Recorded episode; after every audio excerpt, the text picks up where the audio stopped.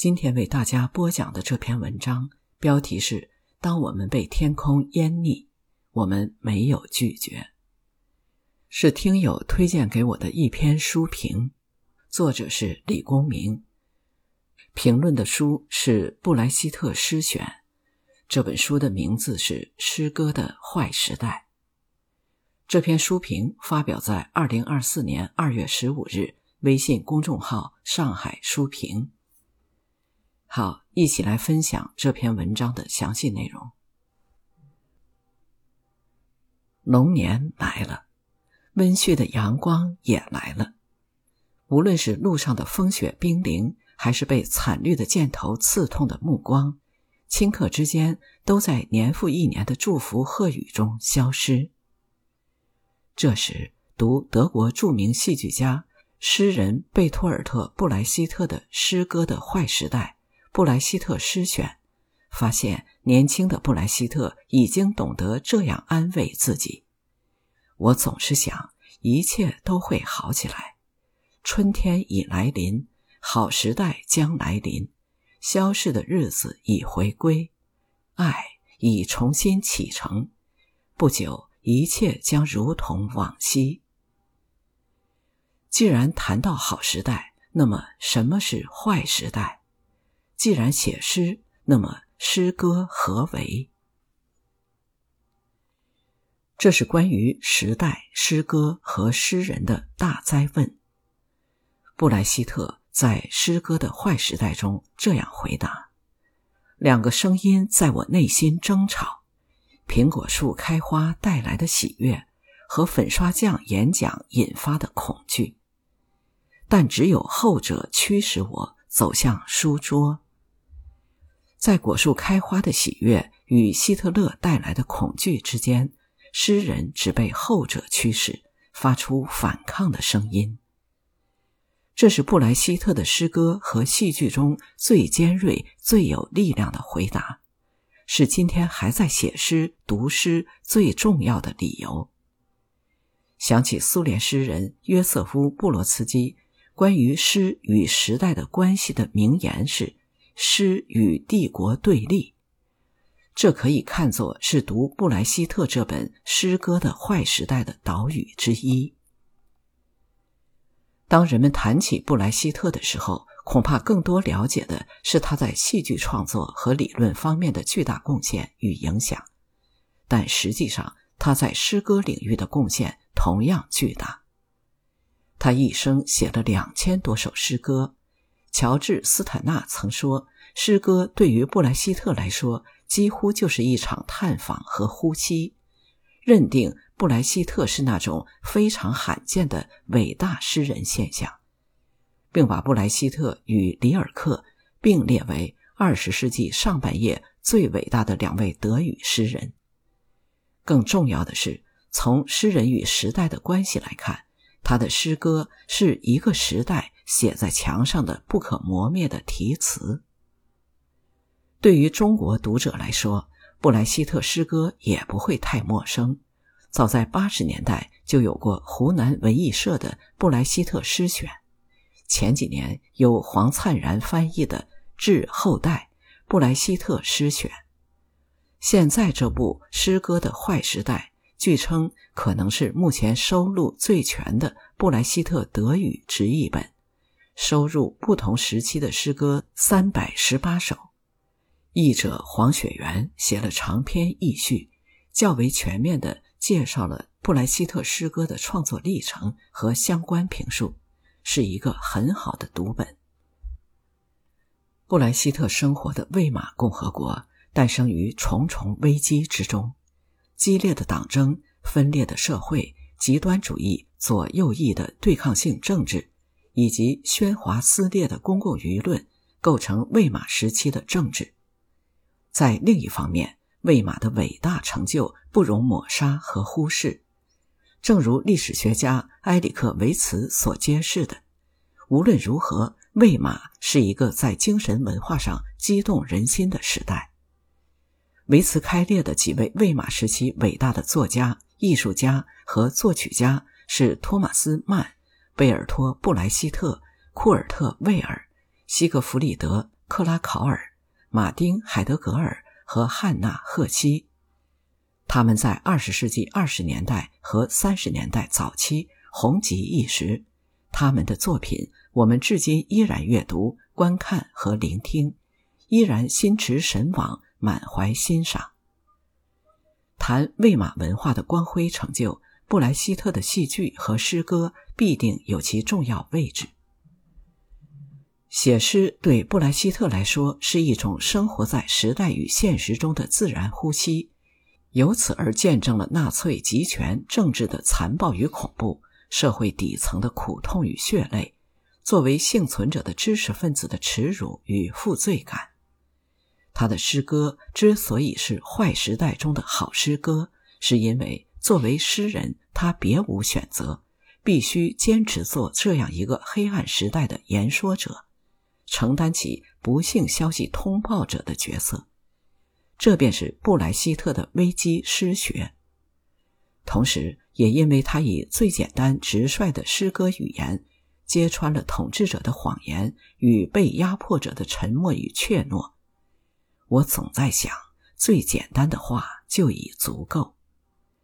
译者在译序中谈到，布莱希特创建了一个实用诗歌和即兴诗歌的诗学体系。强调的是，诗歌应该具有教育和政治作用，然后才是文学价值。乔治·斯坦纳曾评价布莱希特的语言，就像几门课本的语言，拼写出简单的真理。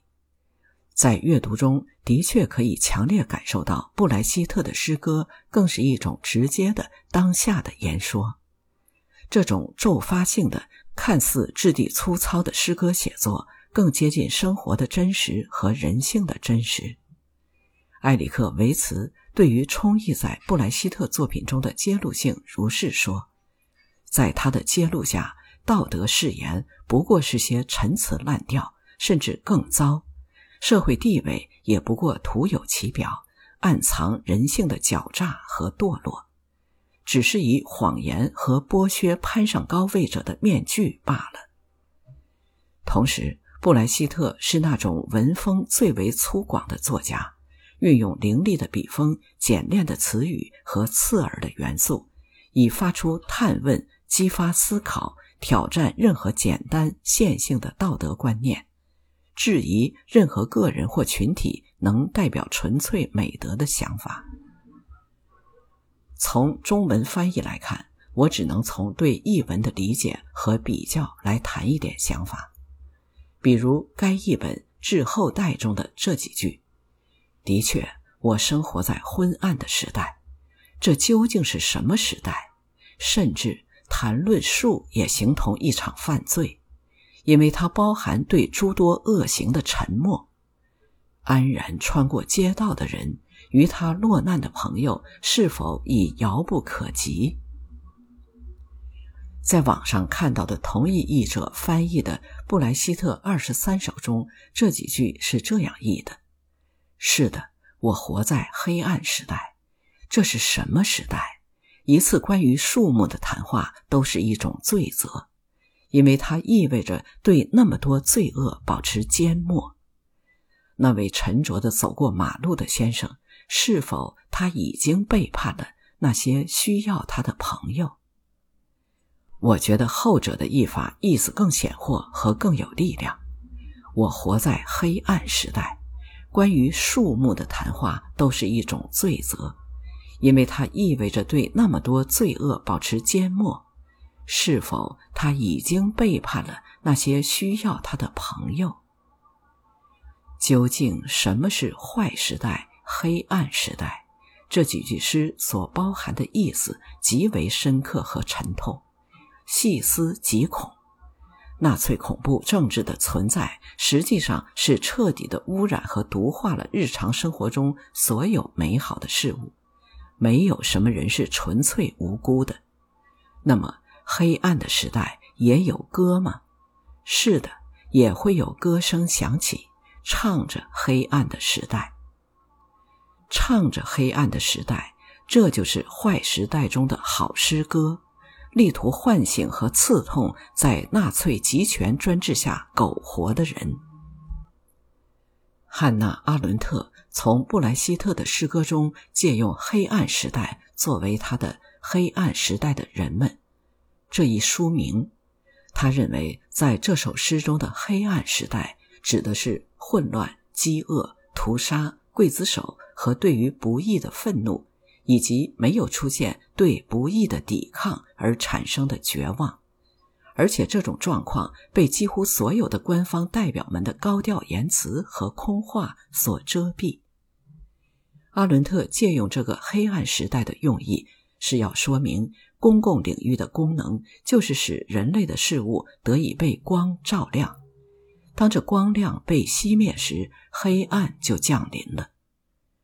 这对于我们理解和思考何谓诗歌面对的坏时代。以及诗人的职责也很有启发意义。该书收入阿伦特专门讨论布莱希特的一篇长文，对其诗歌与戏剧创作的贡献，在时代政治中的复杂性以及晚年困境的分析评价极为尖锐和深刻。首先，也是最重要的，他是一位诗人，也就是说，他必须去言说那些不可言说的。当一切都沉默时，他不能保持沉默。促使他必须言说的是悲悯之情。阿伦特认为，悲悯无疑构成了布莱希特最强烈和最基本的激情，其光芒几乎贯穿布莱希特所写的全部戏剧。这种悲悯之情充溢在这部诗歌的坏时代中。是在阅读中，读者最容易被感染的氛围。阿伦特高度评价布莱希特的诗歌才能，认为仅从他以一个带来不祥消息的使者这一短语来定义流亡者，就足以显示了布莱希特杰出的诗歌才能。那是所有诗歌都必须具备的聚集经验的最高才能。同时，他承认。布莱希特身上有教条主义成分，而且经常依附于意识形态，把他晚年诗歌天赋的丧失看作是一个诗人所能受到的最意味深长的惩罚。对于布莱希特在他生命最后几年的处境和创作的枯竭，阿伦特致以深刻的理解和同情。他最终一定认识到，他面临的是无法靠引用。去解释和论证的处境。因此，今天当我们要去对他做出判断的时候，我们该考虑些什么呢？我们必须为我们亏欠于他的一切给出我们的敬意。我们不难认识，但是更深入思考的是，在二十世纪以及其他任何时代，要做一位诗人是多么艰难。说起来，贝托尔特·布莱希特还真可以说是中国人民的老朋友。早在三四十年代，流亡中的布莱希特在莫斯科看过梅兰芳的演出，在纽约与访问美国的老舍有过会谈。一九五九年，根据中国与东德的交流协议，导演黄佐临在上海排演了布莱希特的《大胆妈妈和她的孩子们》。一九七八年，中国青年艺术剧院又邀请黄佐临和陈蓉共同排演他的《伽利略传》。这台戏对中国知识分子在灾难中的人格进行了严肃的拷问，思想意义在文革刚刚结束的当时无与伦比。一九八三年，香港大学学生会戏剧社上演了布莱希特的《高加索灰蓝记》。这部讲述战后高加索地区两个集体农庄争论土地归属问题的戏，在当时的香港获得极大的关注。一九八五年四月，中国青年艺术剧院将布莱希特的名剧《高加索灰蓝记》搬上舞台，由陈勇导演。一九八六年十二月，此剧应邀赴香港国际布莱希特节演出。这年，我在广州友谊剧院两次观看轻易演出的这部《高加索灰蓝记》。一切归属于善待他的人，成为当时思想启蒙中的一个重要议题。一九九八年，为纪念布莱希特诞辰一百周年，中国青年艺术剧院排演了他的《三毛钱》歌剧。直到去年，布莱希特的鬼魂在上海游荡。当年由布莱希特创建的柏林剧团的两名木偶师、两名音乐师，在舞台上众多栩栩如生的木偶唤醒历史的亡灵。马克思、卡夫卡、弗洛伊德。帕瓦罗蒂、撒切尔夫人、列宁和叼着雪茄的布莱希特在叙说、争吵，延续着十九至二十世纪思想的碰撞和不同意识形态的斗争。该剧在二零二二年首演，布莱希特在此时的复活，似乎也是对这个坏时代表示难以沉默。布莱希特是坏时代的极为敏锐的揭露者和思考者。有一次，他断言世界上最好的士兵是俄国兵和意大利兵。在座的人大吃一惊，因为当时意大利正在阿尔巴尼亚打败仗，很多士兵开小差，怎么还是最好的士兵呢？他回答说：“这正说明他们知道了为了谁和为了什么才被投入战争。”布莱希特认为，最好的士兵是有思想的士兵。又有一次，布莱希特采访一个被深深卷入大清洗中的被告，谈话表明，当时这些被告是清白的，但是布莱希特却说，他们越是清白，就越是该死。听起来似乎让人无法理解和容忍。回到诗歌的坏时代，看看诗歌中的坏时代究竟坏到什么程度。你会发现，布莱希特的政治诗歌绝非是简单的口号，他能以最简单的诗歌语言揭露了坏时代中很多复杂、晦暗，甚至是微妙的真实语境和各种心态。创作于一九二零年的早期诗集《宋诗》，借圣经的诗篇、圣歌题材来创作以欲望与反叛为主调的诗歌。诗行透着青春的大胆、迷茫、异域风情和虚无主义的思想。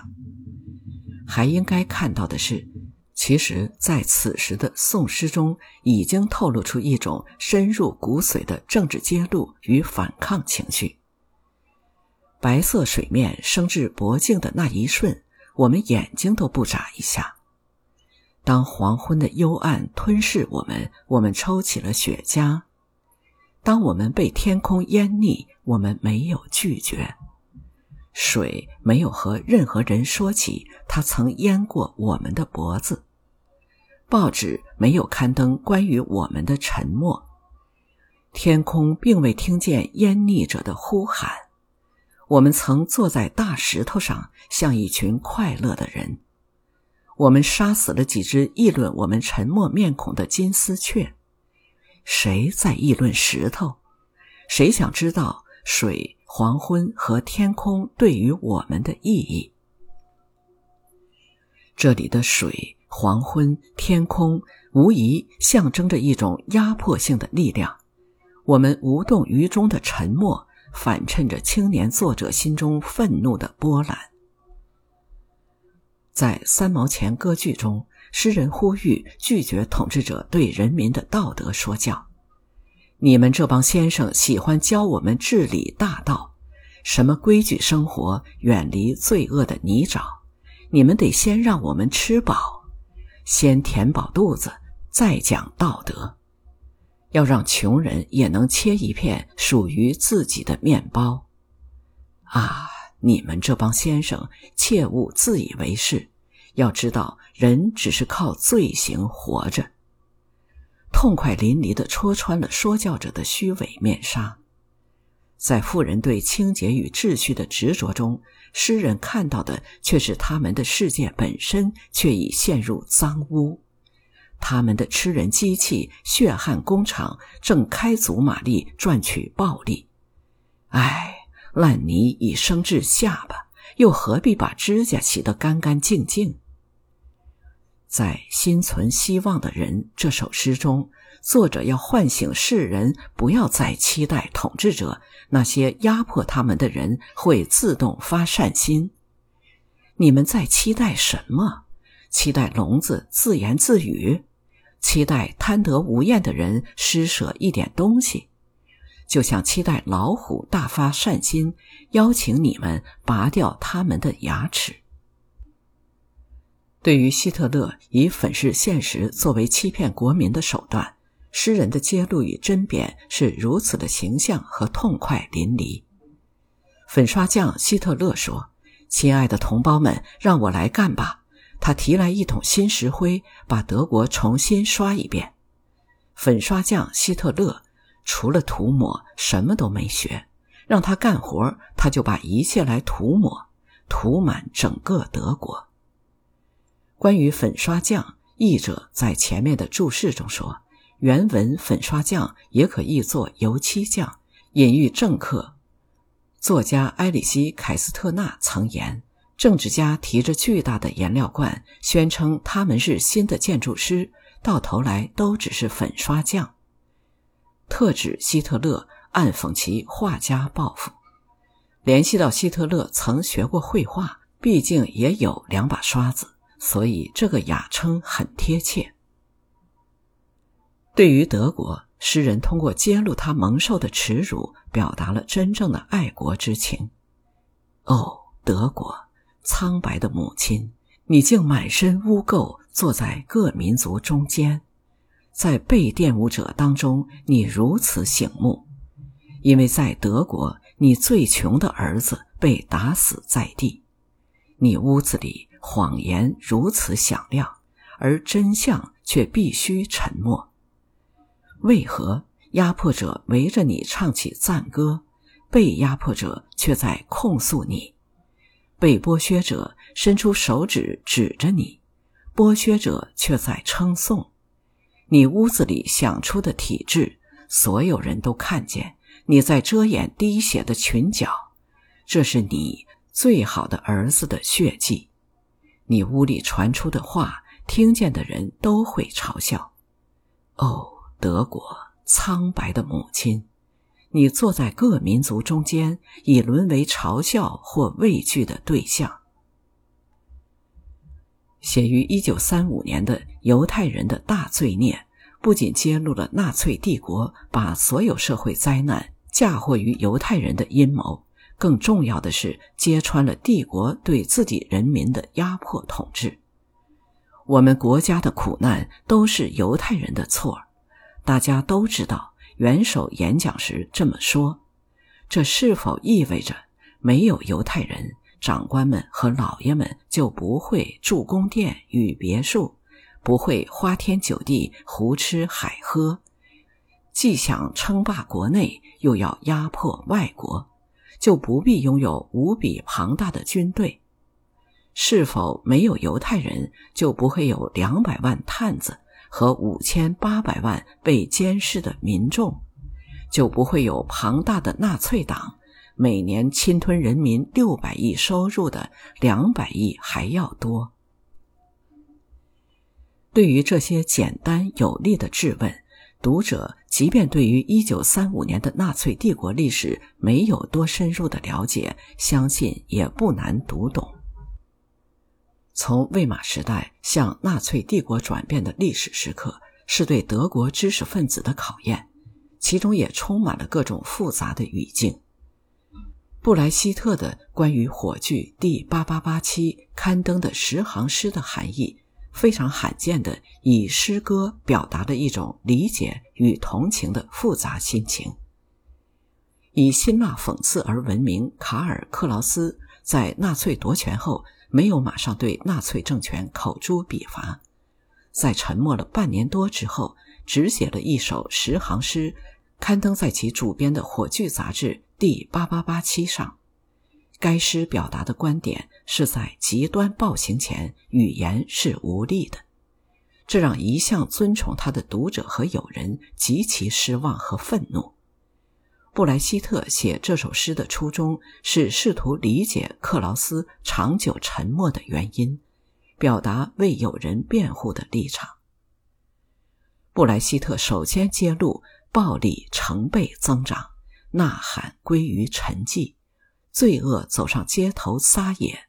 这时，被掐死的人话语堵在喉咙，沉默蔓延，从远处看就像一片赞同。诗人在追问：那么斗争结束了吗？暴行会被忘却吗？被害人会被掩埋？证人会被封口吗？暴行是否会获胜？尽管代表不公不义，他认为不是的。尽管暴行会被遗忘，被害人会被掩埋，证人会被封口，因为压迫与暴行没有停止。赚取利息的人不会忘记追逐暴力，被压迫者不会忘记踹向他们脖子的脚。在暴力登顶之前，会发起新的反抗。因此，他认为一度沉默的雄辩家仍然会作为证人出现在历史的法庭上。当雄辩家为他乏力的声音道歉，沉默走到法官席前，取下遮脸布，露出他证人的面容。没有读过克劳斯的原诗。只能说，在极端暴行的现实中，语言的确是无力的。但是因为无力就沉默，只是在个人处境中的一种选择。布莱希特认为，即便是迟来的为语言的乏力而道歉的声音，仍然是对历史做出的见证。从某种意义上说，也有道理。虽然为克劳斯辩护。同样写于一九三三年的反对李中克，更能表明布莱希特的坚定的反抗立场。不知原文是什么，李中克这个译法感觉很接地气。诗中的李中克指的是那些日子安稳的人，他们对于与不公平作斗争而受伤的人，不仅只是旁观，而且指责他们受伤是活该。诗人质问这些生活安稳的朋友：“为何对我们如此敌意？难道因为我们与不公斗争，就成了你们的敌人？如果抗争者被打倒，绝不是不公占了理，因为我们的失败并不能证明与卑鄙斗争的人微不足道。旁观者至少应该羞愧，这是我们的指望。”李中克在某种语境中有一种用法，指的是自诩理性、中立、客观，而实则选择性失明。但在这首诗中，指的是一种对待反抗者遭到失败的指责态度。还有比李中克更坏的，那就是向纳粹警察举报的邻居。我就是那个邻居，是我举报了他。我们不希望我们楼里住着一个山洞家。这个人到底做了什么？当我们挂出万字旗的时候，他却无动于衷；当我们说重新相信未来的时候，他竟然笑了起来。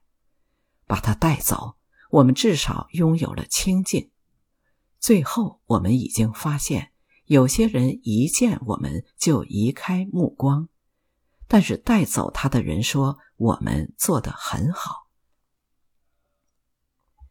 他有些篇幅很短的诗歌是被生活中发生的事情、传闻所激发，就像一幅幅的速写，但是其中常有敏锐和深刻的观点。